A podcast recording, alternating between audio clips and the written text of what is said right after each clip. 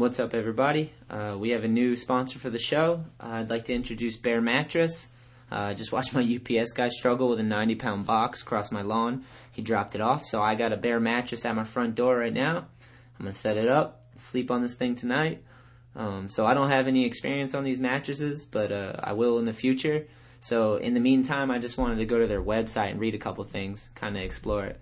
So it's Bear Mattress, B E A R, bearmattress.com and uh, this seems to be their mission statement. The Bear mattress has been engineered with both advanced foam and Celliant technologies. We worked with experts around the world to design a mattress that is universally comfortable, improves sleep quality, and increases your energy. Sleep is as important to your performance in life as diet and exercise, and we believe the Bear mattress will exceed your expectations and improve your life.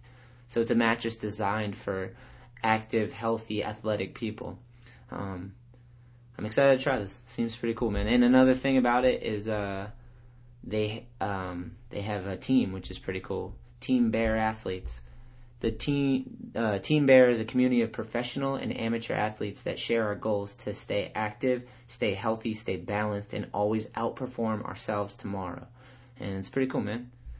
They got they support Ironman champ, soccer player, gymnast. Um, soccer, another soccer player, Olympic fencer and fashion model.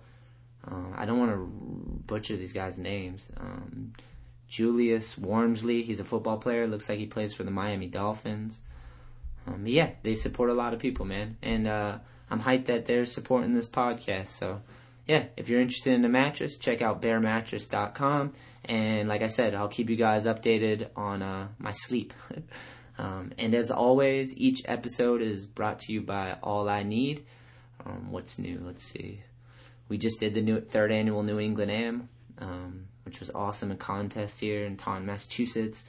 It's pretty crazy, man. 22 skate shops come, battle it out for top shop. We do a 14 and under, 15 and over division as well. We also had a, a snowman bowl jam sponsored by Pro-Tec, which was insane, and we gave out cash.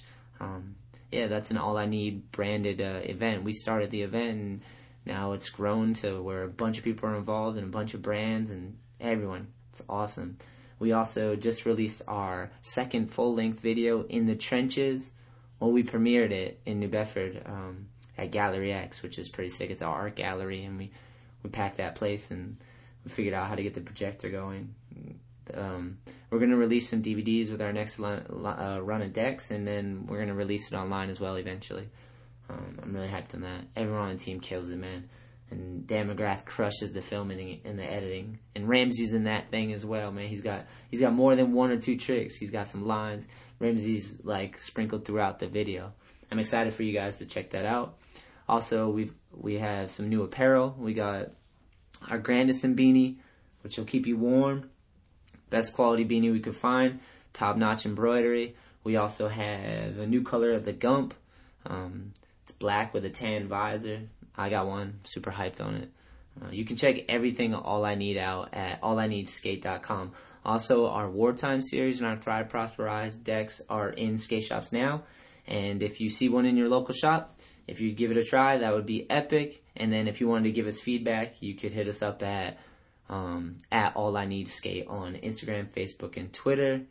Um, yeah, you guys are awesome. Thank you for uh, being a part of this show. This is cool, man. And today's episode is Sammy Baptista. Man, I've always been a friend, uh, like a fan of Sammy's, and it's it was dope to be able to sit down and like really get to know the man. I was like, yo, this is crazy. Like, I, I, I gotta get on. I gotta get on it. I just love the skating and the scene. Rain, rain, go away. All I need is a skateboard today. today. today. This is the Shetler Show featuring professional skateboarder, podcaster, and All I Need Skate founder, Anthony Shetler. So everyone was, it was hot. Everyone was doing it. Yeah, they're looking for their dad's fucking metal skateboards in the garage. Yeah, Like, exactly. let's yeah. Get on this thing. Each episode brings you amazing discussions with interesting people from all walks of life. kind of when skateboarding clicked for me and you learn some tricks or whatever and you get that appreciation from your peers, you know, the other skaters are like, holy shit, like, yeah, dude, that's rad. Admiration. Yeah. Yeah, the admiration or the, the affirmation. Real, recognized real. If I didn't experience those crazy moments in my life, then these great moments would never be as great as they have been. honestly, like for me, I just loved it. Like I saw those dudes, I saw those videos, and I was like, holy fuck, this is sick. Yeah. This is what I want to do.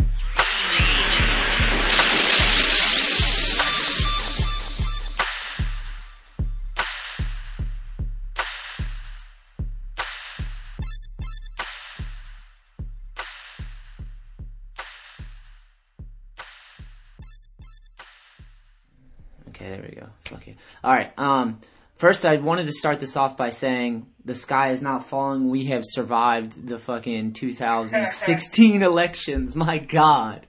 Hey, for real, that's that's funny, dude. Like you brought that up. Yeah, it's definitely an interesting day, I think yeah, a lot of I don't know, it's crazy. I feel bad for a lot of people. People are really stressed, you know. I know. I noticed that actually. I was like, well, there's multiple things going on. I notice a lot of people are hyped because they got something to talk about and they can feel passionate without like they can just argue or like debate something.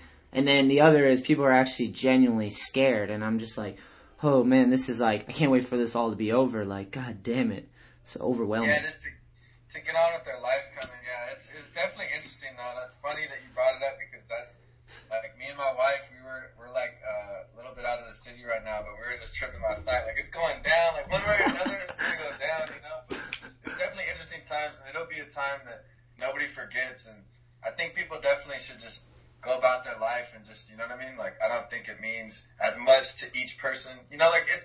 I compared it to my wife as in like sports. You know, like I'm into sports. I'm a Denver Nuggets fan, so I'm used to heartbreak, you know.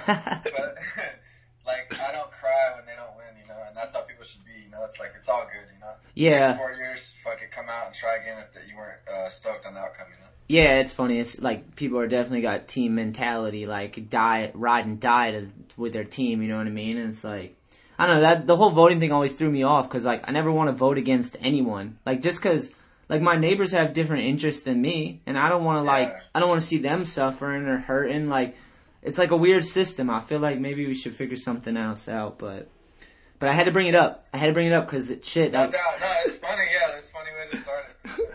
all right, let's let's all right, let's switch it up then. Um, where'd you grow up? I grew up in Santa Barbara, California, and uh, I was really lucky because like Powell skates, Powell was from Santa Barbara, and then they ended up making a skate zone.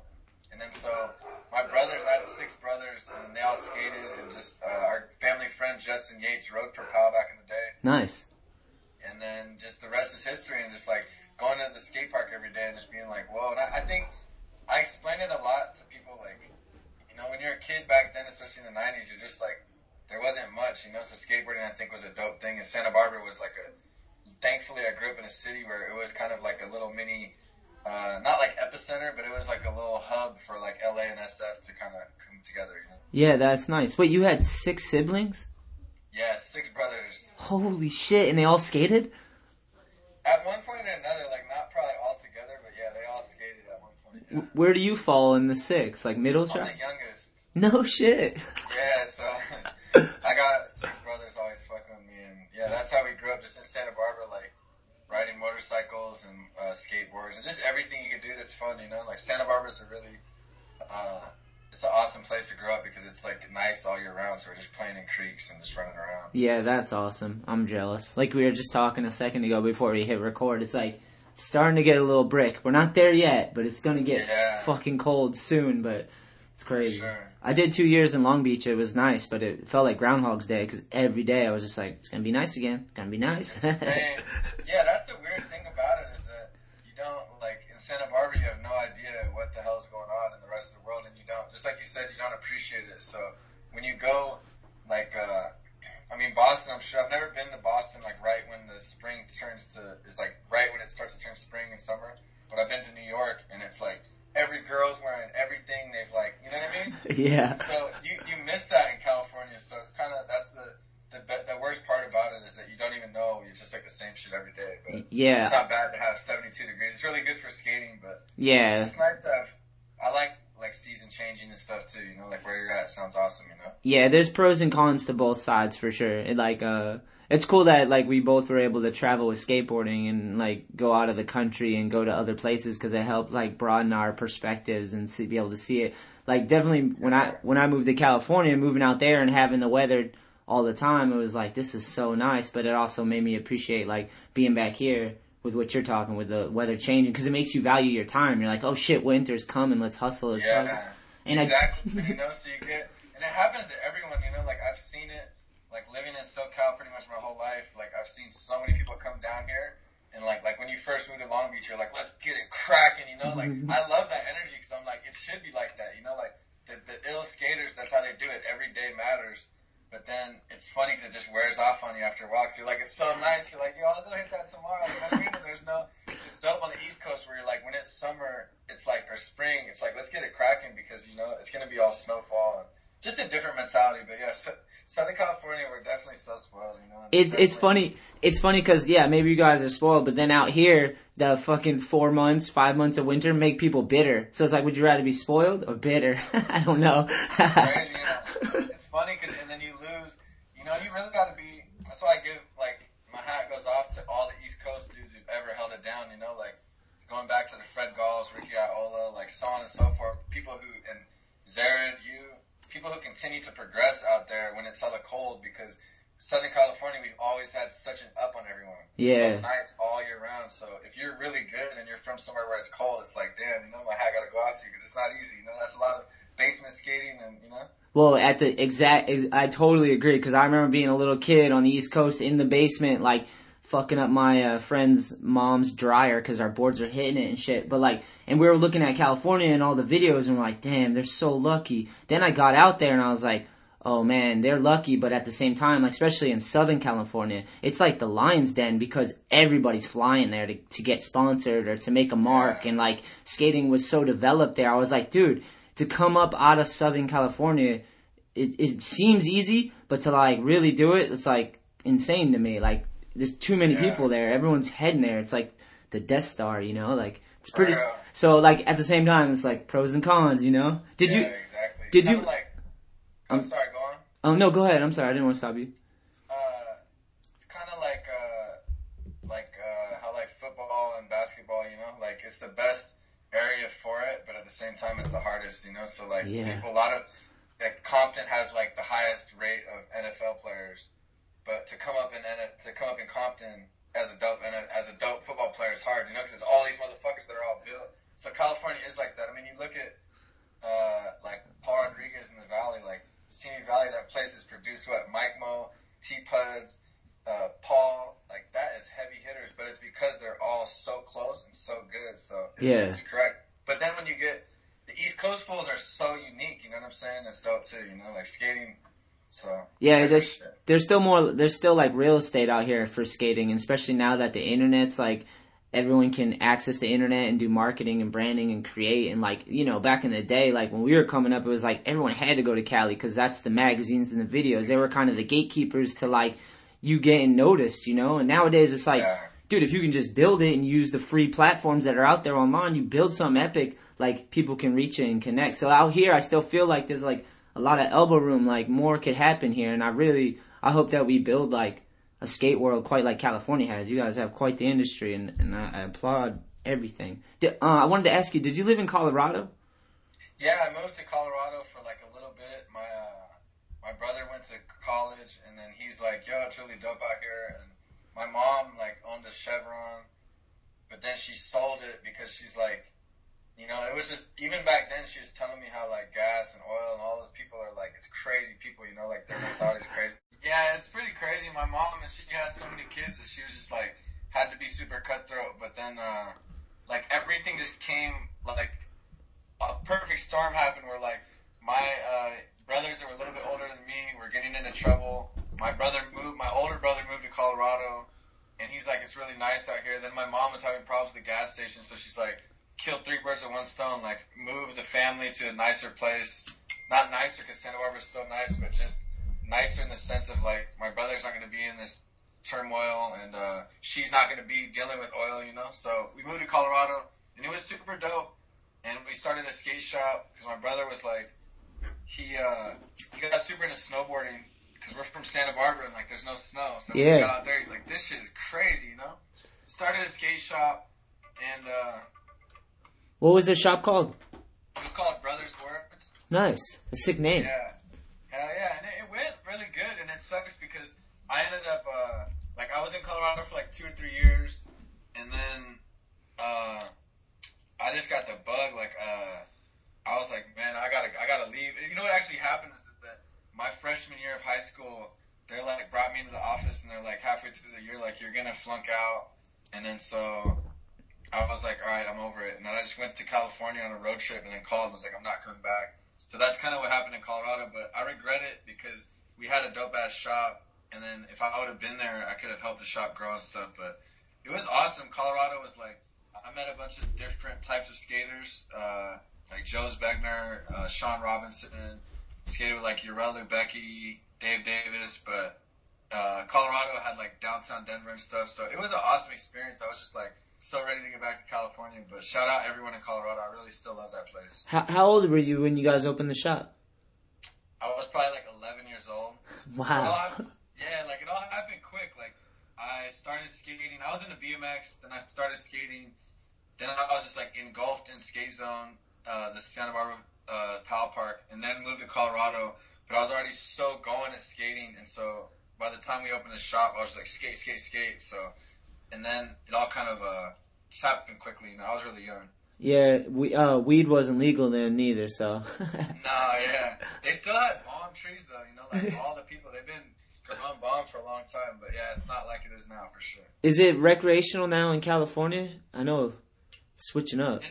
It is, dude, but we just got like fuck, we got kind of bamboozled because uh it's like Monsanto and and all those companies that kind of passed the law and so it's pretty screwed up, you know. They're gonna bas- basically they just want to clamp down on it, and then supposedly they're only going to give out a certain amount of big licenses to grow, Yeah. and so they're talking about like five or six licenses to grow. When like right now, like for example, like Humboldt did a thing where uh, they're like anyone can grow. We just want you guys. Well, you obviously have to have the papers, but we're allowing as many grows as you guys want. But you have to come down to the sheriff's office. Then we give you a ticket that you put on your property that says you've contacted us and makes it good. That they they tried. It's crazy, right? Yeah. But they fucking had so many grows, like 300 plus, like 400, so many. But it was so much money for them. But that's just an example of people give five main grows. There's only there's three, 400 people that want to grow in Humboldt County, and they're talking about five, only five licenses for all of California. That's insane. So hopefully we overturn it, and it sucks that we had to get that. It's like you have to make a deal with the devil to get the thing you want. So they convince the public because it's legal. But now the people that we've been trying to fight against, Monsanto, Bayer, all these people, now they've got their grips on it, you know? Yeah, they want to mon- they want to monopolize it and make the money for sure. All day, you know what I mean? And it's like, but what can you do, you know? Fuck, we're in the grass for these people, you know? You just gotta roll with it. Yeah, I yeah, yeah, absolutely, man. But it's crazy. I was thinking about this to kind of get off track, but get back to where we began. Was like Donald Trump is president of the United States, and what's crazy is weed is about to be like legal in fucking X amount of states. It's like all over the place. Do you think they're gonna give him credit? They're gonna be like, "Yeah, he did such a good job," because weed like is gonna bring a lot of revenue. Like it already proven in Colorado and whatnot. Like Trump don't know what the fuck he's doing, but then all of a sudden you just get this golden ticket. Like it's like weed is just finally getting legal when he gets in. It's gonna make him look like he pulled off a fucking miracle. It's gonna be pretty, yeah, it's, I didn't even th- think about it like that, but it's interesting. Yeah. Well, because in history, in history, if you look back, you're gonna be like, "Whoa, that dude got in. He's a reality star, crazy." And then it's gonna be the same time that all these states are like, hopefully making profit from this selling weed, like they did with sugar and coffee and blah blah blah. You know? They should, yeah, and it's just. Hopefully Donald Trump, you know, like, he's such a fucking idiot, and I wasn't for either. But I mean, now that we're with Donald Trump, like, hopefully he just has less antics and more business. And in business, like, marijuana is such a crazy thing because you can build, there, there's hempcrete, there's fucking uh, CBD oils. There's all, I don't even know all the names, you know, so I'll probably get it confused and people will be like, he doesn't know what he's talking about. I don't. You know, Yeah. I know that it helps me. I know that I have like things that I deal with that it literally helps me, but I know that more than that, it's healing cancer patients. It's fucking giving industry where there is no industry. You know, like that's what people gotta understand. Like we need money, man. Yeah. We don't need we don't need to be like, yeah, we're all happy go lucky, like we're PC and shit. That's great, man. But this shit works out money. So if we're buying everything from China and we have this thing that's our thing, you know, like we have the ability, especially on the West Coast, to make it uh, industry in the sense of like Amsterdam or China. In Amsterdam, their industry is based on that, but I think they switched it up. But I don't even, and people shouldn't care. You know, if we're in a dec- we're in an economic downfall, then and this thing makes us better.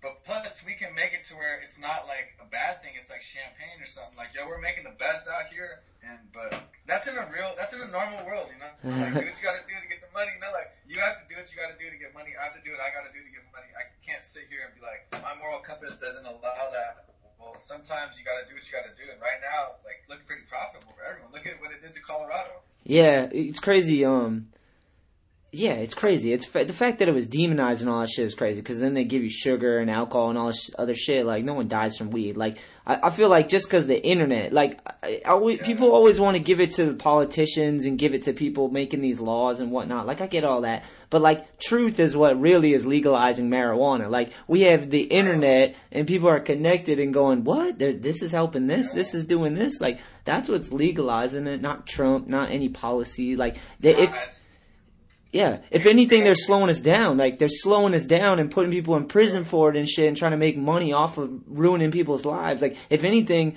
the p- old posse is slowing us down and fucking us over. You know, it's like insane. Yeah, exactly. And hopefully that's a change more for, you know, like that's what I think. Hopefully, I don't think because it's not happening. I don't see it on social media right now, but I hope that people take all this shit. Like I was telling my wife, like if they don't like him, so many people are against Trump.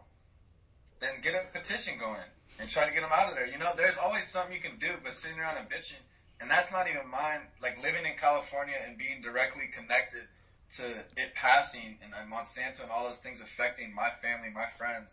That's what's affecting me right now. You know what I mean? So that's on my top priority. You know, like Trump, Hillary Clinton. That's what people got to understand. Like that's the federal government. Like that shit gonna move how it moves. You know, we got to think. You got to think what's happening in your little area. Yeah. You, I, being from California, I can't control California.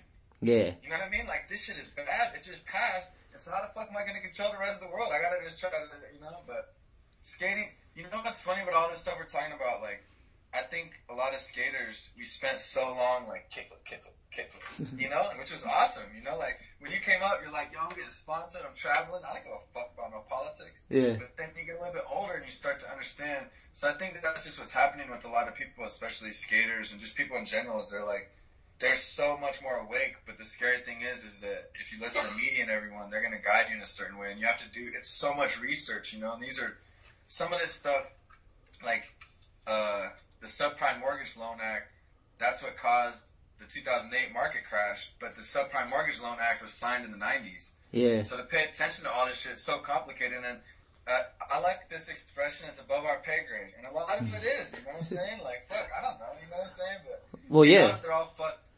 Yeah, yeah, one hundred percent. Most people are fucking just have to work to the to like their bones, you know. Like they work Monday through Friday, their weekends, like they barely get a day off. Like especially nowadays, like dudes have multiple hustles. That people got families. Like you're working on the weekends. Like I, it's a lot of hustle nowadays. So you don't even have time to pay attention to all the politics. The crazy is, I keep saying, Sammy, is I'm like, I've known all this shit since I was little. Like uh, where I grew up, politics never helped out. It was just like it wasn't a happy Man, place. Because the East Coast, yeah, you guys are entrenched in that shit. Oh, that shit has been old. That's since, I mean, that's where it started. Yeah, I mean, like, well, you know, like when you live, I grew up in fucking New Bedford and Fall River, these cities. I lived in their projects and whatnot, and we like lived below the poverty line. And like, my parents didn't vote; they were just trying to. Like, my mom was missing half the time, so like, the fucking no politics ever came in. The only change I ever saw that helped people on that level was like grassroots movements, or people would bring food to the place and like stuff like that. I know there are like laws in places or whatnot, but all I'm saying is coming from that perspective, I've seen that it's the American hustle since I was little. And then the fact that Donald Trump won clearly shows you that the people in power have more money than 99% of us and they're going to vote for their own interest, their own interest. That's why I keep telling people, I'm like, I don't have enough money for my vote to matter. Like when I have enough money, you'll probably, you'll be able to sway it. You know what I mean? Like, that's true, and it's all made like that, and that's what people like. Government is just so crazy in its whole what it is government, you know. And I think us coming from a skate industry, like we know, you know, like there's things that just are the way it is. You're not going to change that. Yeah. Once people understand that with government, then you get it's easier to deal with because you're like, all right, these people just do what they do, and it, just like you said, like they're not those those things are for them, not for us. Yeah. So everything we do, and it's I think that hopefully people will just like you said, like the people coming and dropping off food, like that's what needs to happen. Like, yo, fuck your grass in front of your house, like put a garden. Yeah. Get everyone to put in gardens, and then boom, you're have a little bit more food than you need. Now you trade tomatoes for this or that, and then before you know it, you got a little potluck, but for the fucking bums in the area. And now the bums, they want to get in on it. They want to help garden your shit too. You know, things like I mean, that's just an, an idea, but that's what I think we have to do. Like we really have to be about us. And skaters, we've always been like that. That's what's funny. Like we're always skaters. We're we're the oppressed of the oppressed. So we've been like, yo, f you, and everyone's like f us. And so the kids who hated everyone, what do you do but unite? You know, so that's Yeah. what the world needs, man. It's just to, and they they spun it so crazy that we don't know. You know, before I was telling my wife, I was like, before it was Occupy Wall Street. Now we're on the right track. But now, boom, you have all this other shit. Now it's Black Lives Matters, which I, I agree, man. Like the, the cops be killing black people, but all lives matter. Yeah. People think I'm racist. Most of my friends are black. The reason I say that is because cops be fucking with everyone. Yeah. so when you make it Black Lives Matter, you're marginalizing your group instead of getting all the all the normal people to fight with you. Now you're you're putting them aside. You know. Yeah. That's not. People will hear this and be like, "Whoa, like that's crazy," you know, just like uh, Lil Wayne, and people be clowning him for saying that. But I fucking love black people. I love Indian people. I love every single person. I love Yeah. every single creature on this planet. I just think there's so many big problems in this country that if we're divided at all, they got us, man. Because Yeah. they're they're smart, you know. Yeah, that's what they want. Trust me. I, and it, and they they I just mean people that own the resources. Like it's crazy. Like if you had a cookie and you love that cookie, and there was like ten people that wanted a piece of that cookie, most people are like aren't gonna divvy up the cookie, and that's kind of like our gov- government is. It's like the only reason they bend and change is when they have to, not what not because they're looking out for us. Like from what I can Exactly. tell, you know what I mean? Like they have to do the marijuana thing because the economy's so fucked, and now everyone's talking about it, and we can all tell it's not bad for us. So now they kind of have to bend to the will. So I agree with you, dude. Like the grassroots movement, that's where I love it. Like people doing gardens and sharing and community stuff and organizing and like and just doing all the stuff because we got to do that DIY approach that we learned from skating, but in our communities. Yeah, like you have to exactly, and you have to show them, and that that's what sucks because I understand, like when you, I've researched so much of this stuff to the point where like I've just annoyed like everyone in my life. Where, like I'm, you know what I mean? But I'm like I'm cool with it now. Like I watched this election, and the old me would have just been flipping out, but now I'm just like whatever. I'm on, like we're us. Man, you know, we are the leaders. Anthony Shetler goes out here and does what he does, man. Nobody created your destiny. You created it for you, you know? And that's Yeah. the way I view it. And so with a lot of these people, with these groups, you know, like to go back to Black Lives Matters because I don't want it to be misconstrued, but I do want it to talk about how I want to say it is that I love everyone, but they got to understand like we really need to unite against them all together. You know Yeah. I'm saying? And if they do it, and that's what sucks, but I understand because I have so many friends that are, you know, like not. I mean, it's hard to even explain. You know, I just understand the common plight of somebody who grows up in this country doesn't have shit and doesn't give a fuck about shit and just wants to fuck everyone up because they don't have shit. I get that, but it sucks that it's not. They're not being. Somebody's not putting up on game. Being. It's almost like like Luke Skywalker and Anakin. Yeah, You know, like somebody had to come guide them and be like, "Hey, bro, you got all this anger, you got all this shit, but you need to put it together and make yourself a polished diamond." You know, So Yeah. that's what we're dealing with. It can't be all. John Lennon said, "If you go out there and you run amok, the universe knows how to deal with people like that, and so does the establishment. You know, they don't know how to deal with educated people coming together in big groups. Imagine if the Hell's Angels." The Mongols, Black Panthers, all these people stood together and were like, you know what? Nah, we ain't fucking with this shit. They wouldn't know what to do. Yeah, It's yeah. Separate. You know? it's crazy. It's crazy because um, I agree wholeheartedly. It's like you just got to do it on the grassroots movement. I agree. That's where it starts. Like if we take care of ourselves and don't rely on like um, someone else to do it for us, and people just take like we're at the age right now. How old, how old are you, Sammy? I'm 33. Me too. Perfect. So Uh, yeah. we're we're technically inheriting the earth because like we're hitting that age where like what we do impacts the world because we're focused and we're building and like creating families. You said you're married, right? Yeah. Any kids? No, no, not yet. but like No. that's what inheriting the earth is is when you become like the people that are self-aware and kind of move and you guys are the industry we're the we're what it is you know so we have to be conscious and make the right decisions you know and it's it's, it's hard it's hard with all the bullshit when they're trying to spin it and For real, I was fucking just insane. thinking that same word. You're like being conscious of it because that's it's collective consciousness. And it's funny because I was like telling my brother and shit, and like, you know, all this stuff I talk to, you know, I want whoever's listening to know, like, I'm just a normal human being that fucks up just as bad as everyone else. You know, this is all stuff I'm learning too, so I don't want it to be like preaching. Yeah. This is just information that has been helping me. So I'm telling my brother about all this shit. And he's like, "That's what the hippies used to call it, collective consciousness." And I was like, and I took it as like, "Oh, he's kind of shooting me down." But then I thought in a way, I was like, "See, but they were on the right track." Yeah. You know what I'm saying? Yeah. That it got it got fucked up. And so you're completely correct. Like we all have to move according and a move to like, you know, the way the government is moving, they're doing it for them, and we have to do it for us, just like you're saying. So the way the government says, "Hey, you need to do this because uh, it's the good for the whole." Well, that's how a community needs to think.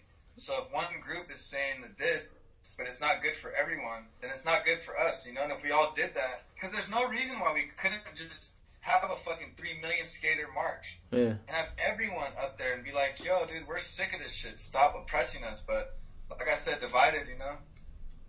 it's crazy. Uh, kind of going back to what we were saying about them. I feel like uh, not just our government, but like in general, like the way people made profit bef- before was like was to kind of destroy people. Really, to poison people and destroy people, and that's how they made profit off of us. So they put a they put like a dollar value on our lives. That's why there's a poverty line. You know, you make X amount. Like it seems so shitty, man. They should make money. The people, the gatekeepers of this world should make money helping humans heal, grow, prosper. Like, they should find a way to make that a business. You know what I mean? Like, I don't get it. Trips me out. That's how you know, and that's what's messed up.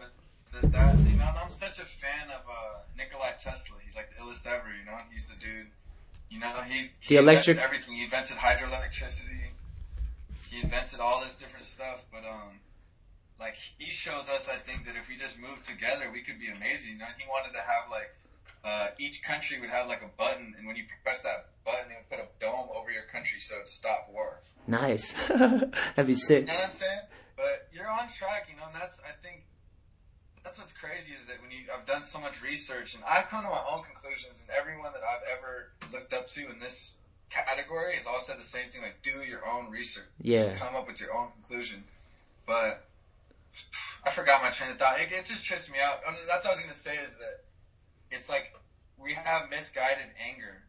You know, when the anger, it's very obvious where it's coming from. You know, it's all coming from this one place. Yeah. But everyone wants to do, and the news and the media and stuff. It's just they're never gonna tell you that it's them. No, no, no.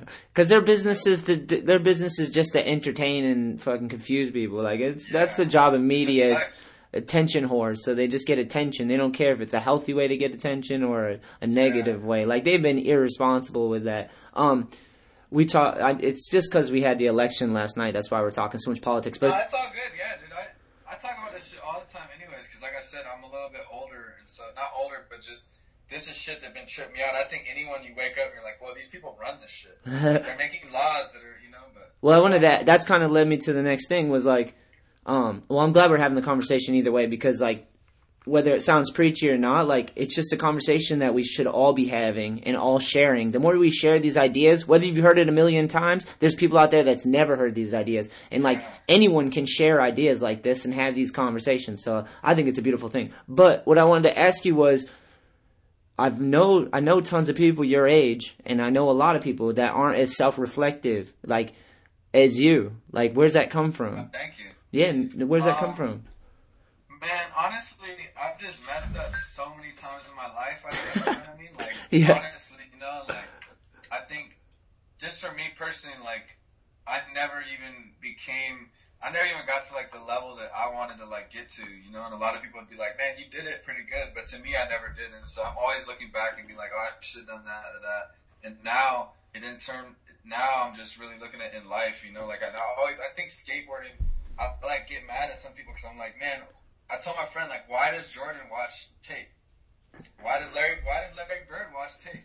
to watch his shots? No, man, to watch his brick shots. You know, so I think as a skating, it just kind of comes from that. And I don't know. It's my wife will say that it's kind of annoying sometimes because I'm always chipping on things. You know, and it's better to just be in the in the forward moment. But I think maybe trying to figure out some weird algorithms of life and trying to not like fall in them dumb holes again. You know what I mean? Yeah, yeah. I feel it all adds up. Like if if you keep learning, you keep trying to progress. Like you might be fucking annoying because you're you're you're trying out everything. and You're verbalizing it a lot. Like I'm kind of like that. My lady's like, Yeah. she's like, I'm obsessive compulsive. I listen to things a thousand times over and over and over. But it's like when you find something, I want to like burn it into my memory because I feel like all of this it gathers momentum like in in an individual and then as if an individual is learning and growing and it's collecting over the 33 years and you're sharing it as well because it's one thing to like read books all day but never like put it out there you know like Yeah. and share your art or share share your knowledge or your understanding and growth because it's hard we are like dude growing up man you know like hip hop and listening to people like that that were like older than us but they were happy and healthy or just creating shit and they shared it through music and through skating and you see it and it's like it helped me grow up like ideas and Yeah. people sharing ideas helped me so much so it's fucking super important that there's people like like you out there and myself and I know there's a lot of us but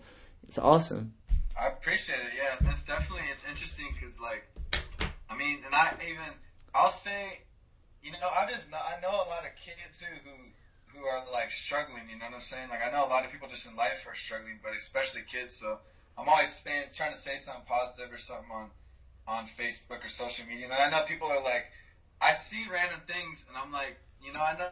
It probably like bothers people that are like this and that, but I'm like, it's not for you, you know. So if you don't like it, just just move on and everything. But life's interesting, and it just takes. I think anyone who's edu- like not educated, but just has like a curious mind, you'll just come to these weird conclusions. And Yeah. You should be always tripping, you know, like why why do I got to get up at seven and go to school? You know, Yeah. like why is it why is it red light, green light? Why isn't it green light, red light? You know I mean? But these are shit that people don't trip on. But I think being a skater, we're just weirdos naturally, you know. Yeah, we're wired that way. You were saying it earlier. It's because you practice you practice making mistakes until you find a way that works, and that takes thousands of tries, and then you find a way, and then you build off that. And it's like we learned that since, especially you, you were like 11 years old, already practicing and like playing and experimenting with a piece of clay and or a wood with wheels or whatever it is. You're putting energy into something and learning from it. Like skateboarders definitely have a that wired uh, train of thought. Um, o- okay, we're gonna move forward. um, last year you started skating. What? You, oh, and you're, you were talking about your parents a little bit. It's crazy. Your mom did she own a gas station? I don't understand. Like a full on Chevron. she owned a Chevron and just like I don't even know when she tells me the story. I'm like it don't even make sense. But my dad, we have pretty like strong personalities, you know. And my dad, they already they moved from SF to Santa Barbara, and then my dad was like a mechanic. I think at a there was two uh, gas stations that were owned by the same people, but one like maybe 10 blocks away from the other, you know? One was really small and one was like an epicenter. To this day, it's the one that my mom, the one that was bigger, it's the most expensive gas in America because it's next to the college. Yeah. Wow. But, um, so I don't know how they did it, but my dad, he came up on the one through being a mechanic and then he got the one gas station and then my mom, she's fucking hella smart too, so she just got it out. I think people are probably over doing the gas station thing, you know. So my mom somehow got the gas station. I don't know. By the time I was just around, there was a gas station. We were getting candy, and my brothers were stealing beer and shit. It was. Like it's everything you dream of under the Chevron, you know. Like, the, the workers would come in, we come in, and the workers would be tripping and shit. I'd be like, nah, it's all good. Like we call my mom, like it's good. You know? But Free I got- I probably Slurpees. got a lot of cavities from that. Oh yeah, that's so crazy. That's cool. Um, Six Brothers, we covered that. That's pretty wild. All right, let's get into let's get into sponsorship, man. Because you're like skating. You got Six Brothers. How, how does getting sponsored and all that happen out? Um, I just skated at Skate Zone a lot, and then uh, that was the Powell Skate Park. And then I had a family friend, Justin Yates, who was sponsored by Powell. And like, so one of my first Christmas boards was like a board they had bought from Justin, and it was like all done up with the like Nicky Guerrero with the stickers already put on and shit. And I was like, oh man, you know what I mean? Like, you wake up and you're like, I got the like Ferrari for Christmas. That's how it felt. So I think at an early age, I was already so drawn to like that, like being sponsored ever when normal kids wouldn't have been around it, you know? Yeah. Then I just started skating Powell and then, uh, like Dylan Gardner, Mike Santarossa, Frankie Hill had already gotten hurt kinda. Yeah. Those dudes had kind of really picked up the torch and so, and, uh, Powell just always had everyone coming in, you know, like Jeff Taylor was a fixture. He was really nice back in the day. Uh, shout out Jeff. Danny Wainwright came through and then seeing all these amazing skaters, I was just like, and I was so young. So eventually just, and when you're young, you're around all this and you're skating a grip and you just like bug the people so much. You know, so like, look it out, look it out, you know, and eventually they're like, thank God I have athletic ability, you know, and when I was young, I started to get good.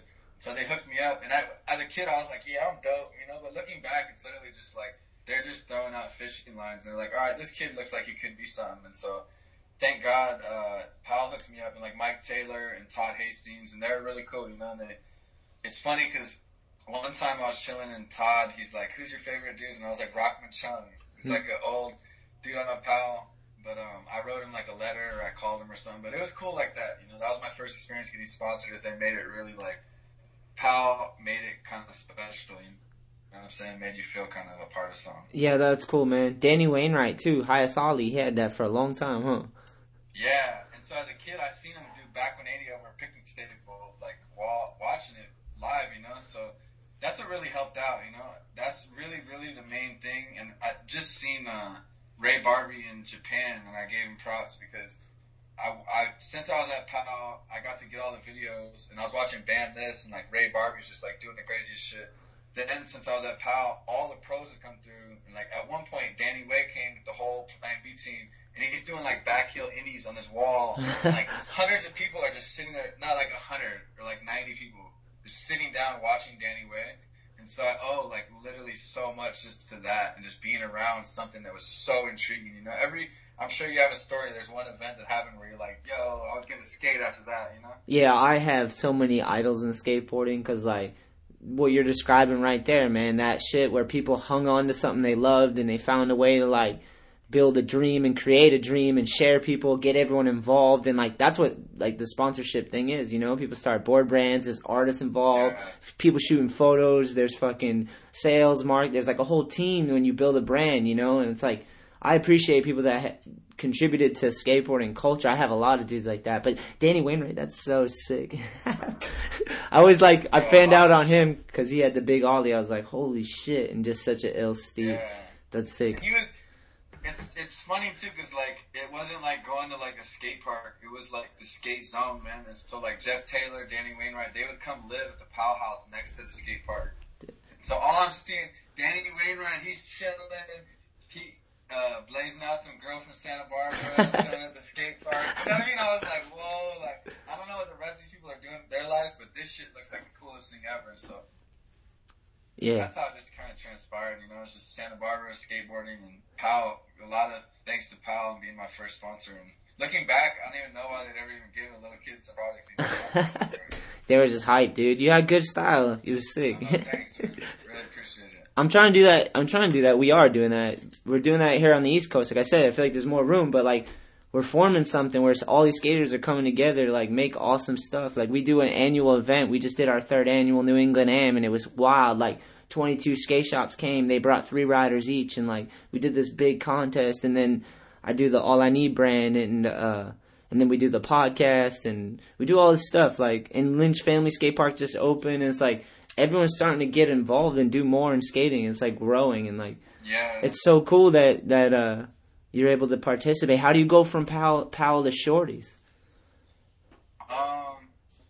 Is that the transition? By the way, I love I love what you're doing, and I, I'm a fan of all I need and shit and all that. You know what I mean? My hat goes out to you. That's Yep. Because the kids, even if those kids become the best skateboarder ever, or they just skate for the rest of their life, or they stop skating, like those moments right there, like, because when I was a kid, like shit, those contests were priceless. So Yeah, that's- really that. Dude, thank you so much. And to go back to that, the whole reason we do it is just to make it an experience so people can live that. Like, I'm, I'm so grateful to have been able to be a pro or an am or even flow. You know what I mean? Like, I'm so grateful to have someone go, get in a van. We don't have much money, but like, let's go and like see what we can do and film video parts and like Yeah. get in magazines or like whatever it is. Be a part of the skateboarding that is that is like what everyone loves you know? Like whether you're making a shit ton of money or you're just getting experience like the New England Am the third time and you fucking got second place and the homies threw it up. Like Yeah. same with the show. It's like the more we talk with this podcast and share ideas and and all our hypes and like the people that live it and love it talk about skateboarding. It's just like I need more of that. I want more and more and more skateboarding because like Yeah. I don't get Yeah, even. yeah. It's like even if you even if you have a little side hustle with something that involves skateboarding and it and you end up uh, monetizing it where it could take one of your days where you could just focus on something creative with skateboarding that you love dude that that one day enriches your whole fucking life you know what i mean? Like one day a week would make everyone's lives that much easier. People love days off right? Well find a way to like have a day off building with something you love like whether it's skating or pole dance my girl pole dances um she loves yeah, it. no, that's cool. Whatever you do, yeah, it's like, no, for real. Wifey, we're just, uh, getting into snowboarding this year, so my wife, same thing. You know, she didn't have, like, she likes to hike and shit, but now we snowboard and she's, like, loving it. You know, you gotta have something, you know, and that's skating, definitely. Just, in those contests and shit, like I said, you know, it's like, there's the kids who aren't even maybe in the contest, but they're there, and that changed their life. You know, they're like, damn, I remember that contest, you know? It's the skating. It's the skating. I just organize it, but it's just all these dudes that love the skating, and that's the only reason I did the contest was I saw there was so many fucking good kids here in New England, and I just happened to live near a thirty thousand square foot skate park, so I was like, well, someone's got to do it. Yeah, get it cracking, get it cracking. Yeah, Oh. one day, like we did a, uh, a demo for Turf in Santa Barbara, like back back in the day, and uh, that's my shit. Anyways, you know, I skated at the park like every day, and so I was just like fucking put up my own money and uh, got like a barbecue going. My brother just pulled up a truck. We had a barbecue. I, I made it my own complete. And just, uh, we're like, all right, game escape for complete. And kids are tripping. Like, people are walking up to my brother. They're like, why are you doing this? And my brother's like, because you guys are having fun, right? And they're like, yeah, you know, but that's, and I think we, we came from like, you know, I grew up in the 80s, but more like 90s, but like 60s, like 70s, 80s. Like, people were out, man, barbecuing and shit, especially on the East Coast, you know? Like, Yeah. fuck, so you gotta, whatever you can do to bring the communities out is good, you know? Yeah, one hundred percent, dude. I just I just know the clock's ticking. Like li- literally, like the reason people hate working is because they're doing something they don't like doing. They're getting paid and they don't want to be there. So like, it's like your time is that's your currency. So like, I know the clock's ticking. So let's experience and do and reach and do the heights and help each other. Like let's build. If we're inheriting the earth, like we're saying, like let's build this beautiful world through our actions and like it's hard, you know. It's like you know how it is. This world's so fucking crazy, dude. The hardest part about trying to be successful and happy is like you, uh, controlling our moods, at which I have written down here. I wanted to know if you meditated. I don't know if that's a weird question, but hey, do you do Uh, anything it's like that? my wife, she always tells me to meditate, 'cause, yeah, and, you know, and that's, to touch on that subject is important, and that's like, all, this whole interview, I'm like stoked if anyone watches it, but like, I just hope some kids watch it. You know Yeah. what I mean? And if kids are watching it, understand that when you're a kid, it's like the scene in, uh, in the new Alice in Wonderland, and she's been traveling the world and shit, and she comes in and she's all colorful, and then the, the suits are like, no, no, no, you know? But that's life, you know? So for all the kids out there, like, don't lose your colorfulness, don't stop dreaming, and fucking just go and do and be, and all these podcasts, you know, like whoever's listening to this, this person is, I'm talking with Anthony Shetler, like, this dude did it, you know what I'm saying? He skated big rails and went across the whole world, but you know, and we, I, I've traveled and been blessed too, so I know I can tell every kid out there that's listening that do it, go, be, accomplish what you need to do, and the world is great, you know, and the people who haven't, who, who don't, who tell you it's not possible, they haven't done it, man, so don't listen to them. Yeah, the hate comes from repression. They feel trapped. They're scared. They're worried. Their time's slipping away. It's like sometimes you just gotta break through and do whatever the fuck you gotta do just for your own time and essence, man. I agree with you 100%. I appreciate you talking about it. Some people are nervous to talk like this too. Like I get nervous like this. Some people are angry and bitter and they don't want to hear anyone talking like this. They just want to, you know, like this election, this whole politics thing has revealed a lot of sides. everyone, you got everyone all shook, and it's funny you said that because I'm barely, and I'm, I'm, my wife is amazing, and she just backs me like three hundred thousand percent, Hell yeah. and so like it gives me the confidence to say this shit because it is, you know, it is, and then sometimes, especially on social media, like. I'm out there with the shit I talk about, and I don't talk about negative shit anymore. I talk about uplifting, like we're coming into the age of like everyone being on the same dream, basically. You know, like we can lucid life this shit.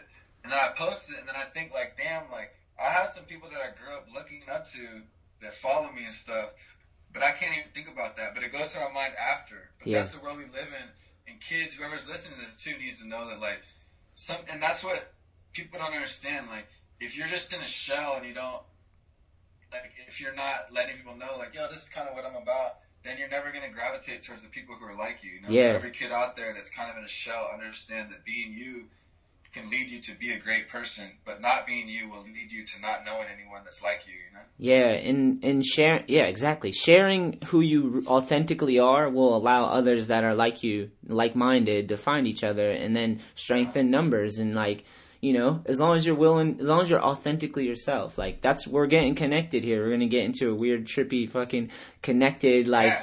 technology-wise. Like we can we can have more empathy and understanding for people that we couldn't before cuz now we can all see each other's fucking mirrors in our pockets. We're literally recording, we're making like a virtual of an avatar virtual world. Like it's it's so trippy and corny to say it out loud, but like I mean if you step outside of what's going on, you look down on it, you're like, what the fuck are we doing? Every, you know what I mean? Like, but it's awesome. I love it. More connection, the more understanding, the the higher we can grow. You know? And that, what's funny is you said like the reflection stuff about like why even reflect and stuff, and that's another thing for the kids listening. Like these people who run everything, like they are very intricate. They're very detailed. They know everything about everything, and the reason being is because they're trying to make every move perfect. If Yeah. they knew the way the universe moved, they would move that way. And so that's what I think is kind of holding a lot of people back too, is that and certain friends of mine, like I see what they post or whatever, and I'm like, damn, like your mentality. You know what I mean? But it's hard for people to understand it's that, you know? So just like you said, we're in a weird day and age. and It needs more and more people like us because there's people that I can sense that they're so down and out, and all they need to do is, is, is somebody to tell them like, yo, you're in your dream. Yeah. It's your dream. Yeah. You know, stop being in somebody else's dream. When it's your dream, you win it. Yeah. Your. If literally you're dreaming, you just did whatever you wanted and you're good. But once it's not your dream, then it's a nightmare. And even when you're dreaming, it's like that. So that's reality. But people, that's a deep one. So people are like, "Whoa, dude, you're weird." Well, let me fucking do what I do and go where I go, and then tell me what's weird about how I live because I I think this and it happens. Yeah. That's people, you know. Yeah, because I, dude, people get robbed of their experiences all the time because they're scared into things, you know? Like, that's what the whole tactic is. That's what a lot of, like, the media does and people in general. They try to make profit from scaring people, repressing them, and, like, keeping them on edge, like, pharmaceutical companies and, like, you know, things that are, like, depressants. It's not, I don't want stuff to be illegal, but, like, there has to be more responsibility with, with how you're going to make profit in the world, not just not just America. Which is ironic saying that when Donald Trump just became our fucking president, which confuses the shit out of me. But on a personal level, like the way you choose to make a living, the way you spend your life and your energy and your time, it should be healthy and helping, not destructive and deceiving and conning and lie. All this sounds crazy. Once again, Hillary and fucking Donald Trump just ran for president. Is it that? Is it that polar? Is that so such polar opposite that the people at the one percent is that extreme now that I don't know. Oh. Now you got it. Know, that's the difference. Is that it's hard to be good. You know, it's, it's easy to be evil and conniving and shit, and it's hard to be good. And that's a, that's what a lot of people too. They have to understand is that it's cool to be good. You know, and it's cool to not. I know a lot of people that have a lot of shit. I mean, for example, like I knew this kid in high school. He got 40 million in high school. Wow. Wow. But Holy shit. The flip side is dad died. So like, you know, just be thankful for what you got. You know, there's a lot of people in the world that are so bummed out, but like, man, maybe you got two parents. You know, like this kid, 40 million, literally the Scarface mansion, Wow. but no dad. You know. Yeah, that's harsh. That's hard. The money's worthless if you don't, if you're broken. You know what I mean? Because then you're just gonna use it for like stupid shit. But like, if you're not broken, and that what it is, Sammy, is they, they you, most people are robbed of their experience because they never have free time. Like, no, most people aren't rebels. They're kind of like I don't want to say sheep, but like a lot of people are scared and nervous, and like people, there's a lot of bullies and wolves and fucking crazy people out there. Donald Trumps that are telling people this is how it is. Then you got like th- threatening with war, and then they there's drugs out there, and people get misguided. So like most people are robbed of their experience, and like, but I feel like people right now, especially with weed, it's kind of a good thing because people are getting high for the first time and first. And you get blazed for real. You don't. You. It's so hard to con somebody when you're blazed. You're like, nah, I'm cool on that. Like, I'm cool. That works out for me. Yeah. I think that's a huge reason why they didn't like it too. But I think it's a good time, and people. I don't know. I have faith in the youth, man, and that just like you're saying, there's a kid right now who's already ill as fuck, and he's gonna fucking, he's gonna uh, smoke, or he's gonna, you know, maybe take some ayahuasca. Yeah. You know, that one's crazy too.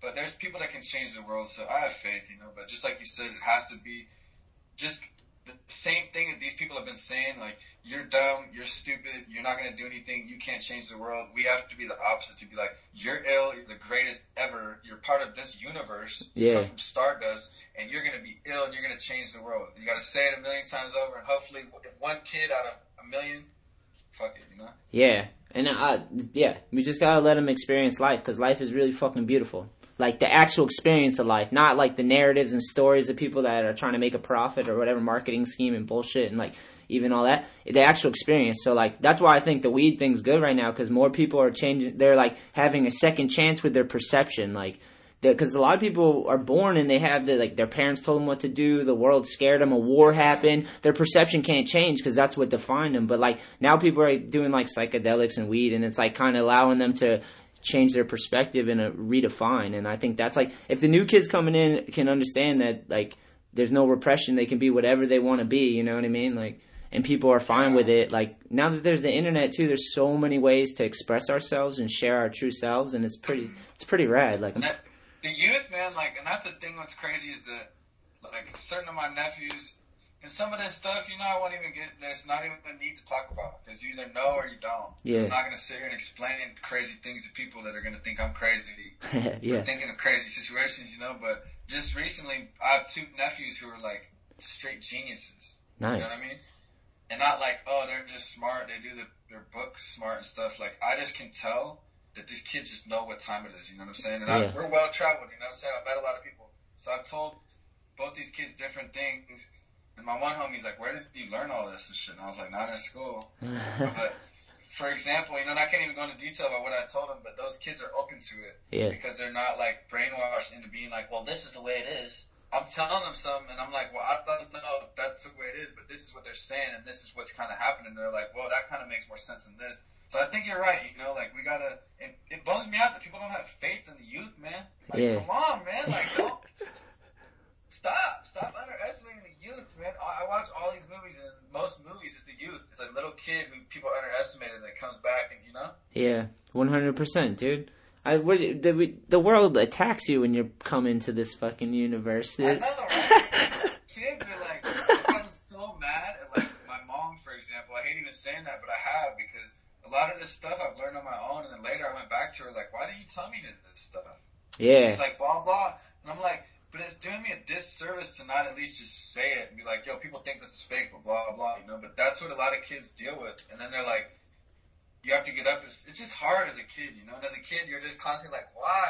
Yeah. So I was like, "Why is this happening?" You know, they're like, "Because." I'm like, "Because what?" You know. yeah, I questioned a lot too. Well, I think it's all changing. It takes time, and I think we're in the transition. That's what we're kind of seeing. Um, Yeah. All right. Definitely. switching it up, switching it up. How, I want to talk about Shorty's. I want to talk about skating and traveling and like hanging out with Muska, Steve Olson, Peter Smolik, Brandon Turner. Like at the mo one of the biggest times in skateboarding. Like you must like, damn, go, what happened? I know. Well, it was crazy. Like we didn't put on people on Shorty's when we should have. You know, like that's a huge thing. But then, and that's like in a nut. Like before anyone, even if somebody doesn't even want to hear this whole interview, they just want to know the, the juicy part. That's what happened. You know. Yeah. So in a sports team, you're a glacier. You know. So you're either you're either unstoppable and everyone wants to be a part of you, or nobody wants to be a part of you. yeah, So Shorty's, we waited too long, and so right after fulfill, we should have stocked up with more pros and worked off of that. We were so hot, and then it would have helped other pros become more hot. And then because we didn't do that, um, we didn't. I think that uh, as the AMs go to, I mean, I don't even know. I don't want to call out any specific careers, yeah, but for me, for example, I think maybe they had higher hopes, higher hopes for what I would have been. You know what I mean? And so sometimes it's like waiting, and then I didn't end up being one of those dudes. You know, like Muska, Olson, Smolik. Those are like heavy hitters, like top whatever in our whole game. You know, like that's not every day that that happens. And so it was really we were always kind of in the shadow of these top three pros that like literally no one else was ever gonna come and be as big as these dudes. yeah. It's still, And we couldn't- still to this day. It wasn't, it wasn't cool anymore at that point, and so we couldn't go out and get a, a Brian Anderson or a, a shot or you know what I'm saying. People didn't want to fuck with us, and so and the owner and Muska were having like turmoil. So it was just uh, once again like a perfect storm of bullshit. Yeah. But it was nobody's particular fault. It was just like, and like Olson was older. You know, like looking at it that at that standpoint, you know, like from sports perspective, Olson was a little bit older, so we'd already seen like all of it. You know, like it sucks No, to say that, but yeah. like yo, he'd put in some work. And so after Fulfill the Dream, it was like Guilty was dope, but it wasn't as good as Fulfill. Yeah. You know what I'm saying? Yeah. I don't. I don't like to say like I love all these skaters. I'm not like biased in the sense of like every skate park. No, well, you sound like you're just talking about the lifestyle, life cycle of like the people in the the brand. Yeah, the skater and the brand itself, because you guys made up the brand, which is I think why it was so successful because the skaters had a huge impact, and the energy of the skaters is what really made Shorty so big. You know, so like. Dude, I can only imagine trying to hold a team together, because like, especially when you're at the oh. mountaintop, when you hit the mountaintop and trying to hold it together and get everyone to like, it's that's a very oh, particular situation. damn near impossible. Yeah, and it's for real, you know. You can't be mad at anyone because it was like, you know, Olson, he's a little bit older, you know, and so, but he still holds so much weight for the team. But it's you keep needing somebody gunning at it, you know. And Yeah. then Muska, he just got so big that like I've seen it personally that he was just enjoying the fruits of his labor, you know. Where I was like, I can't be mad at somebody like he's done all this fucking work. I've seen Chad jump on the craziest shit. Like that dude is cr- insane when it comes to skating. And then Smolik kind of the same thing. So for everyone else from the outside, they're like, "Yo, what's up with Shorty's and this and that?" And then from the inside, it's like, "Well, all these dudes just did so much fucking work." You know, like Smolik just invented all of skateboarding like over again. Dude, that- like, res- you know, I had Kastels. I had Kastels, and I was kickflip front board shoving it out, kickflip back tail shove it out. I wish I had like Jewy curly hair, but I didn't have that, so I was bummed out. I was super bummed out. Yeah, I, like, wanted to be- That's what happened, you know. Like I love all those dudes, and I think they're all so amazing. And I was so blessed to be a part of it, and it was like heartbreaking watching it happen. But and at the same time, so like Smolik's just being, you know, like he's being Smolik, you know, he illest, you know what I mean? But it wasn't like. And then Muska was uh being bigger than skateboarding. You know, he'd done so much that he's kind of like, all right, kind of like becoming an icon. yeah, And Olson, it's funny because Olson was becoming more and more like reclusive. And so everyone kind of went their own way, and not negative, you know. I love all you guys if they're listening. yeah, But then that's, and on top of it, the owner of Shorty's, who I love, Tony, shout out, you're the man. But he wasn't moving as fast as we needed to move with product and everything. yeah. So that's just, and it was heartbreaking. You know, I love Shorty's, and when I when I quit, I cried and shit. And I had to email it to him, and but I think it's just what happens. And we had a Shorty's came in and came in hot and just left as, as hot as it came in. You know. It's like, dude, uh, where you said you cried, dude. I had that with Fibro because it's just like, it's it's tough. It's like having a girlfriend, Yeah. breaking up with a girlfriend. Yeah, and it it sucks with like with Shorty's. Everyone needs to know too is listening to this. It's like a OG Shorty's fan. Like it wasn't easy to like you know compare Shorty's to like our government. You know, like it didn't take us a night to get where we are, so it wasn't going to take us a night to get out of it. You know, so like it wasn't easy to watch Shorty's get to the place it was yeah, and it wasn't easy for the owner either. You know, like when I left, the owner was, was like stoked because I was like a little kid and we had crazy opinions about the team and about the fucking company. Where I was like, "Yo, man, I want to keep it really raw. Like 101's my favorite shit, and Plan B, and like I want to be on some shit where we just don't give a fuck about anything. Yeah. That's what Shorty's was to me before, and slowly but surely he got older and more and more like. Eh, eh, eh, with his shit, which Tony, I love you, but he knows for a fact. It was like business. so- More business. That's what happened, you know. Yeah, like Tony, Tony went his own way, and it sucks, man. But and at, and on top of it, like I said, um, the AMs should have held it down more. You know what I'm saying? Which they did. Like Tone was holding it down, and he crushed it. And I don't think he should have been. He got let go like after he turned pro, which was like other stuff. You know, there's always more to it than it's than it seemed. You know, which was stupid. Like I would have never kicked off Smolik or Tone. Olson left on his own, and then uh, Jesse, me, and Brandon. Brandon was always busting, but he would get hurt too. You know what I'm saying? And then I had ACL surgery, so that's a whole other part of it. Is that you know, like there's so many dynamics with the AM team yeah, it's a lot to go into too. so Hey, um, Sorry to cut you off. I just wanted to ask you about the ACL because I went I went through it as well, dude. What was it? Was it a trick? It was fucking. Uh, uh, it wasn't. It was. I had torn it in Tampa on that brick double set. And Oh. I tried to switch back to heel flip it. At the post office? Yeah, and I just.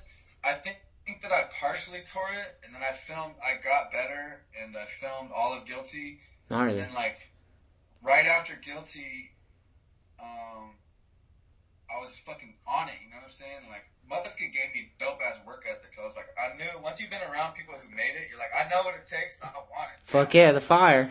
Fucking day. So I, I was gonna try this trick down this double set, and then I didn't get it. But I like landed on it, slipped out, landed on it, fell forward, landed on it, did the splits, everything you could do besides the trick. And then, then I was practicing for it to go light up the spot, and I fucking did the trick on flat and did the splits a little bit, and that fucking tore my ACL. uh, on flat. What the fuck? Yeah. So I just looked at it though like a time belt in the car, kind of, you know, like I just went so hard for like so long that it was just Eston. But I was like, it was fucked up, and it just sucked because Shorty's was not doing too good, and I just felt like I was like, you know, I was so young that. Not that I was like the illest skater, but I just felt like I brought a good energy to everyone to be like, let's get it cracking, you know, which you always need to, you always need a hype man, you know, that's the thing about Shorty's too, is that we just kind of lost that like energy, you know, which once you lose it, it's hard to get it back, you know? Yeah. Man, that I, mine was a like a twelve star. I was like trying to kickflip them, and I just landed weird, and my like knee fucking, and then like shit sucked. The rehab. Do you, do you work out? Do you, did you do all the rehab yeah, stuff? And, the whole time, yeah, and I did a crazy rehab, and I quit drinking for like uh, eleven months, and quit smoking weed for like two years and stuff. But that's that's gnarly when you uh, down some stairs and shit. And so, was it your front leg or your back leg? my front leg. It's always the front leg. It's funny. Everyone is goofy. It's their left leg, and everyone is regular. It's their uh, no. Everyone is goofy. It's their right leg. Everyone is yeah. So you're back though. Uh, did you come back good? Yeah, I didn't. I didn't even have surgery. Did you get the surgery? Yeah. Yeah, I didn't have any health health insurance or nothing like that. Like, so I didn't want to like do that. So I just kind of dealt with it. But not. But then like I rehabbed it on my own, I guess. And then when I turned pro, I went and got. I had health insurance, and I went and got a scope. And when they did the scope, dude, they're like, "Yeah, you don't have an ACL." I was like, "Oh," but then after the scope, my knee felt great, and I was like. They're like, yeah, well, if it's working, like, don't fuck with it now. Like, if it feels good, I'm like, okay, then I'm not going to. That's so crazy, and it it's fucked up. But in your mind, it must have been like because what if something does happen? You're like, fuck it, it was already not there to begin with. You know what I mean? Like it's almost better. What if you do get surgery and then you're on your because after you have surgery, like it's in your mind. That, Oh, I bet. Like if I tear this shit again, that's probably my career. Yeah, yeah. You know, like I'm not. Especially if you're not like a top dude, but that's crazy you had it because you fucking went heavy too. Yeah. very coming back from an injury though, huh? And you jump down big shit. You're like, yeah, like I had a tiger, huh? Yeah, it feels good. I mean, my knee hurts. I'm not gonna lie. I smoke a lot of weed because of pain management. My knee hurts. Like I have a lot of pain, and I'll probably need a knee replacement uh, without a doubt. But either way, it's like, dude, I've gone this far, and I can still learn and grow. I feel like I'm still skating pretty good. Like I just we just put out another video for all I need, and uh, it's actually we'll, we're gonna make some DVDs, and then we'll release it online. But like. I feel like I had some of my better clips in there, like stuff that I like was super proud of. That I was like, damn, that's stepping it up for me. You know what I mean? Like, Yeah, no, you were fucking, dude. You still are sick as fuck. You know, like it's just that's what's funny when you get to this point. Like we're like the independent artists. You know what I mean? Look at Cameron or something. Like Cameron's not not dope. But Yeah. After a while, Def Jam's like, yo, we gotta just fuck with the new people, and then it's on you to go make your own label. So I think you guys still got a lot of juice in the tank, and when you know, it's yeah, all on you. yeah. And I, dude, the good thing, the thing we do with all I need is I try to incorporate everyone because like I want to, like I know it can't just rely on like the skaters. You know, it's like we need people to do the behind the scenes stuff with brand stuff. You know, like we need a lot of help on all fronts. You know. That means a lot of people can be part of the dream and like keep it going. Hopefully, if everyone can, you can keep everyone on board. You know, is is that like like talking about Shorty's? I wonder if if all I need blew up, then we'd have to like really really worry, you know, because then there's a lot of stuff you got to like t- take care of. Like there's a lot of different angles to go and how to play every move. Like I'm constantly learning and listening and trying to grow in the business side of things because like the dream, fulfill the dream can happen, and then what do you do after that? You know what I mean? Like, it's like fuck. Yeah. But guilt- Definitely. Go on. no, my bad. But guilty, like I love the skating. You guys killed it. The skating. What I wanted to say earlier, from my heart, was that you were saying that you didn't feel like you were as big as those guys. But to me, I in my mind, you got you are because you've continued to put out parts, and your skating has like speaks for itself, dude. Like I was lurking through all the footage, and I watched it when it came out too. But I went and refreshed myself. Like you, you've gone that far with your skating as those dudes much, did. You know what I mean? That means that means a lot, Anthony. I really appreciate it, and that's like that's the thing too. I just try to be a realist, you know. So I don't. In skating, I always took it in a sense like, man, I do this shit. Like I do it for me, and I do it for literally like my little crew, you know, like Yeah. my crew from Santa Barbara. Like I do it because we just to show and be like, man, this is how far we could get if we keep working at it. And so I don't, I don't like downgrade myself or whatever, but I just always keep in a inner realization of like, and in the in the sense of everything, you know, I don't know if it's about sales from before compared to now, but it was just like I know personally that all those dudes sell so crazy, so that's what kind of I looked at it. You know, it's like it's not everyone can be. There's always a supporting cast, basically. You know, not Yeah. everyone's gonna be Michael Jordan, but I'm stoked to be on the team. Yeah, I understand. I'm just saying from an outside perspective, like as far as skating and how far you've taken your skating, like to me that's pretty legendary. So, like the brand as far as Shorty's goes, like you know, th- like I said, that's a hard thing to maintain. You still there?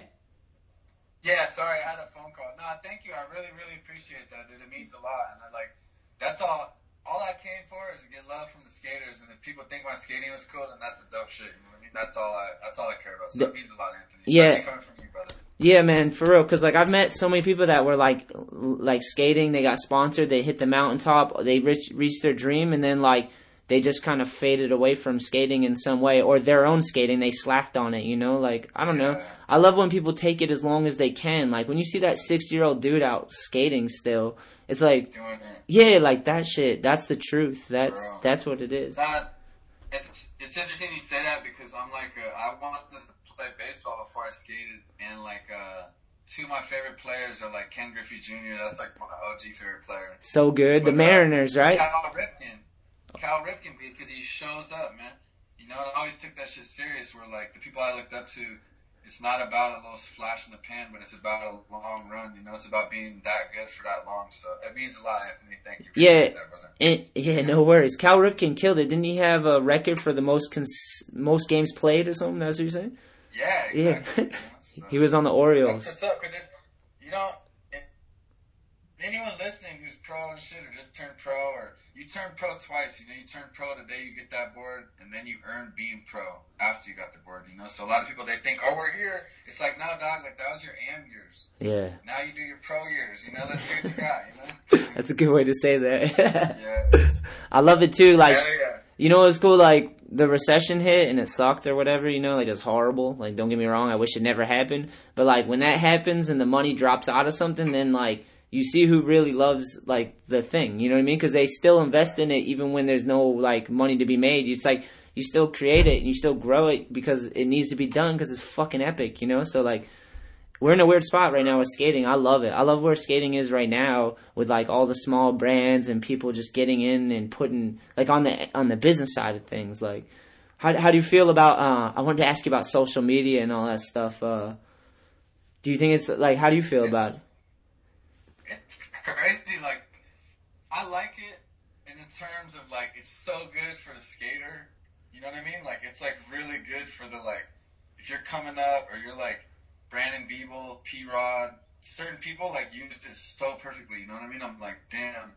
But then there's a whole other- other aspect which it sucks because like the video parts, it's kind of hard to keep tricks low and Yeah, the drama of it, you know, and so much stuff that like uh like Anthony Pappalardo had said one time, like he grew up and he didn't know shit about Fred Gall, and he's like, "That's a good thing. I just want to see Freddie skate." So now it's like people are in on your shit, and like I was just seeing somebody's page, and they're like, "Oh, I heard you voted for Trump or whatever. I heard blah blah voted for Trump, and it was somebody famous in our skate community, and then they were like basically bullying the person, like you voted for Trump, and then the person had to stick up for themselves, like, dude, you're lying or whatever. But in my head, I'm like, he votes for Trump or doesn't vote for Trump, what does this have to do with skating? You know what I'm saying? But that's a good and bad. You know, it's dope because I can see fucking uh, the dopest trick right then. You know, I just seen P Rod did a nollie flip crook, nollie inward heel flip out. Gnarly. And I'm watching, I'm watching it like 20 minutes after it went down, which is so dope. But at the same time, you have all the other shit. So I don't know. It just creates. It's like a fucking town hall, a cyber town hall, which is crazy. just madness all the time, you know. Yeah, that's true. I didn't look at it that way. People are just a little too in touch with. That's right. It's good. yeah, there's always a balance in like consumption and creating. Like I feel like we're just trying to figure it out. It's all new, you know. Like even though we've been in it for a little bit now, people are just trying to figure out how to live when the cameras are on or when it's like there's a transparency. Like people, even our government's trying to get used to that shit. transparency. They're like, wait, this was not. It used to be easier, you know. Like crazy. Definitely interesting too because like people, the one thing I could say from it is like you can't really hide yourself on social media. You know, not in the sense of like what you look like or where you're going, but like people are them. You know, and they can put on a front for however long, but I see through it. And so certain people, that's what I've noticed is that for good or for bad, I see exactly who people are, and I'm like, whoa, like that's kind of weird that you're like that. And I think people don't think. For me, I just work with all my friends and shit, so it's all good, you know. Yeah. For these other people, they need to think about all the shit they say and all the things they do and all the things they because everyone can see that. Yeah, yeah, yeah. Be aware. Be aware It's that. stupid. Be very aware. Yeah, my my homie just deleted his Instagram account because he's about to finish college, and he's like, dude, fuck that shit. I don't need no employer going and looking at every fucking drunk time I was stupid or you know. yeah, just get rid of all that. Exactly. Off the grid. Crazy. All right, let me go through this real quick. There's a couple more things. I don't want to stop. I don't want to hold you up all day. Hold on. No, no, it's all good. I've been having a good talk with you. All right, cool. stuff. All right, cool. Damn, we covered those. Damn, but seriously, I wanted to be Peter Smolik. Like that was a thing. Like I even sent a sponsor me tape to Kastel because he wrote for Kastel and had the shoe. And uh, they wrote me a handwritten letter back, like, "Yeah, we're not gonna sponsor you, kid," but then all the compliments. I was like, "Damn, this is sick!" Like, I was a fan of Kastel forever because of Steve. Yeah, Smolik was just like, fuck, man, he was so incredible. And you know what's crazy too is that, and like just to speak on it, like those weren't all my. You know, it's funny because I don't even like to speak too much on it because I like to let the facade be what people view it. You know. yeah, But for me, I was more like on like girl and chocolate fools. You know what I mean? yeah, yeah, yeah, And so I was so stoked on those fools, but it wasn't like like they weren't my favorite skaters. yeah, You know, I was already a skate nerd. You know, like I grew, like I said, seeing Danny Way grew up with the questionable video. Like I knew what I liked, what I was into, but I thought all those dudes were dope as hell. They just weren't like on my radar. yeah, But being around them and all of them, it's funny because Olson would just hype me up more than anything. You know, more than Olson impressed me with his skating, he just impressed me with him just being a human being. You know, and he was just like. He was constantly just being ill human being, like doing tricks as a human being mentally, you know? yeah. It's sick. For real, like dope ass person. But Chad and Smolik always impressed me like crazy. Like Chad was really, really tech, a lot more than people realize. But then uh, Smolik too, man. Like, dude, it doesn't. I wasn't surprised when so many people really love Smolik because when you've seen Smolik skate in person, you're like, holy shit, he's like a, literally like a machine, like a Terminator, you know? Yeah, yeah, yeah. It's crazy because my perspective was from like a basement, watching the video, seeing the tricks and just the style, and like Steve, like he was doing all the handle stuff. Obviously, that's where I fell in love with all that. And but like it's your perspective is funny because you were in the thick of it around these dudes, so it's like you're hanging out and like it's normalized to you. Whereas me, I'm like, nah, this is him from a tape. Yeah, Olson. Honestly, Olson was like different because he wasn't like.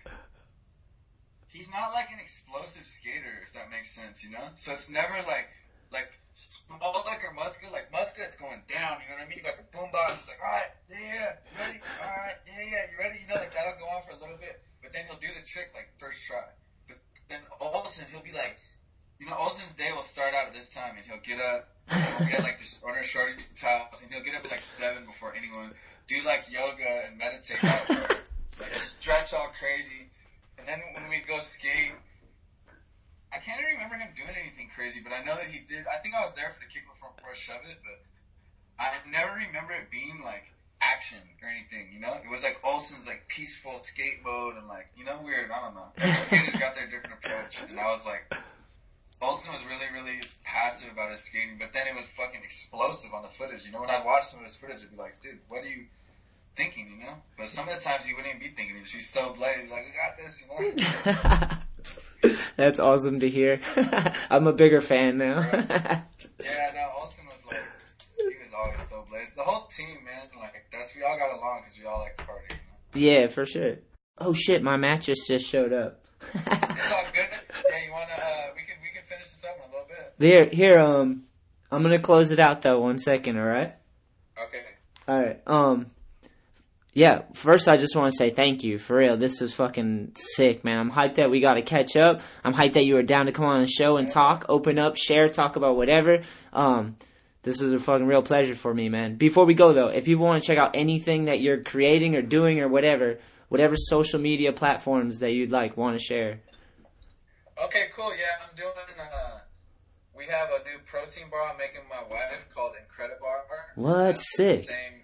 Yeah, it's all like organic and same kind of thing with the the skate industry. You know, like everything's all saturated with corporations, so we're kind of trying to do that. And then, so that's Incredibar.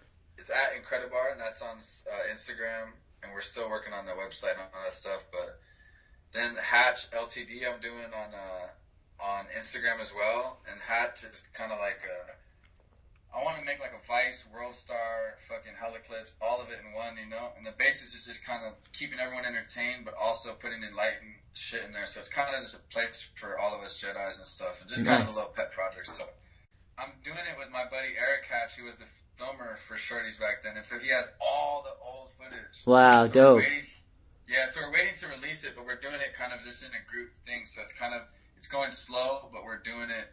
Like I said, it's like a World Star Vice, all that. So it's a lot of content, you know. Well, I'm gonna lurk it, man. Thank you so much, Sammy. This was a Yeah. pleasure, homie. One last thing before we get out of here, I'd just like to thank the sponsors of the show. Thank you to Bear Mattress um, for sending me a mattress, which I'm gonna zonk out on. Hopefully, after I skate today, I'm gonna come home and crash on this thing. Hopefully, it'll help me recover. Um, yeah, so thank you for supporting this show, and you can check everything out at bearmattress.com. Also, thank you to All I Need. Thank you, skateboarding.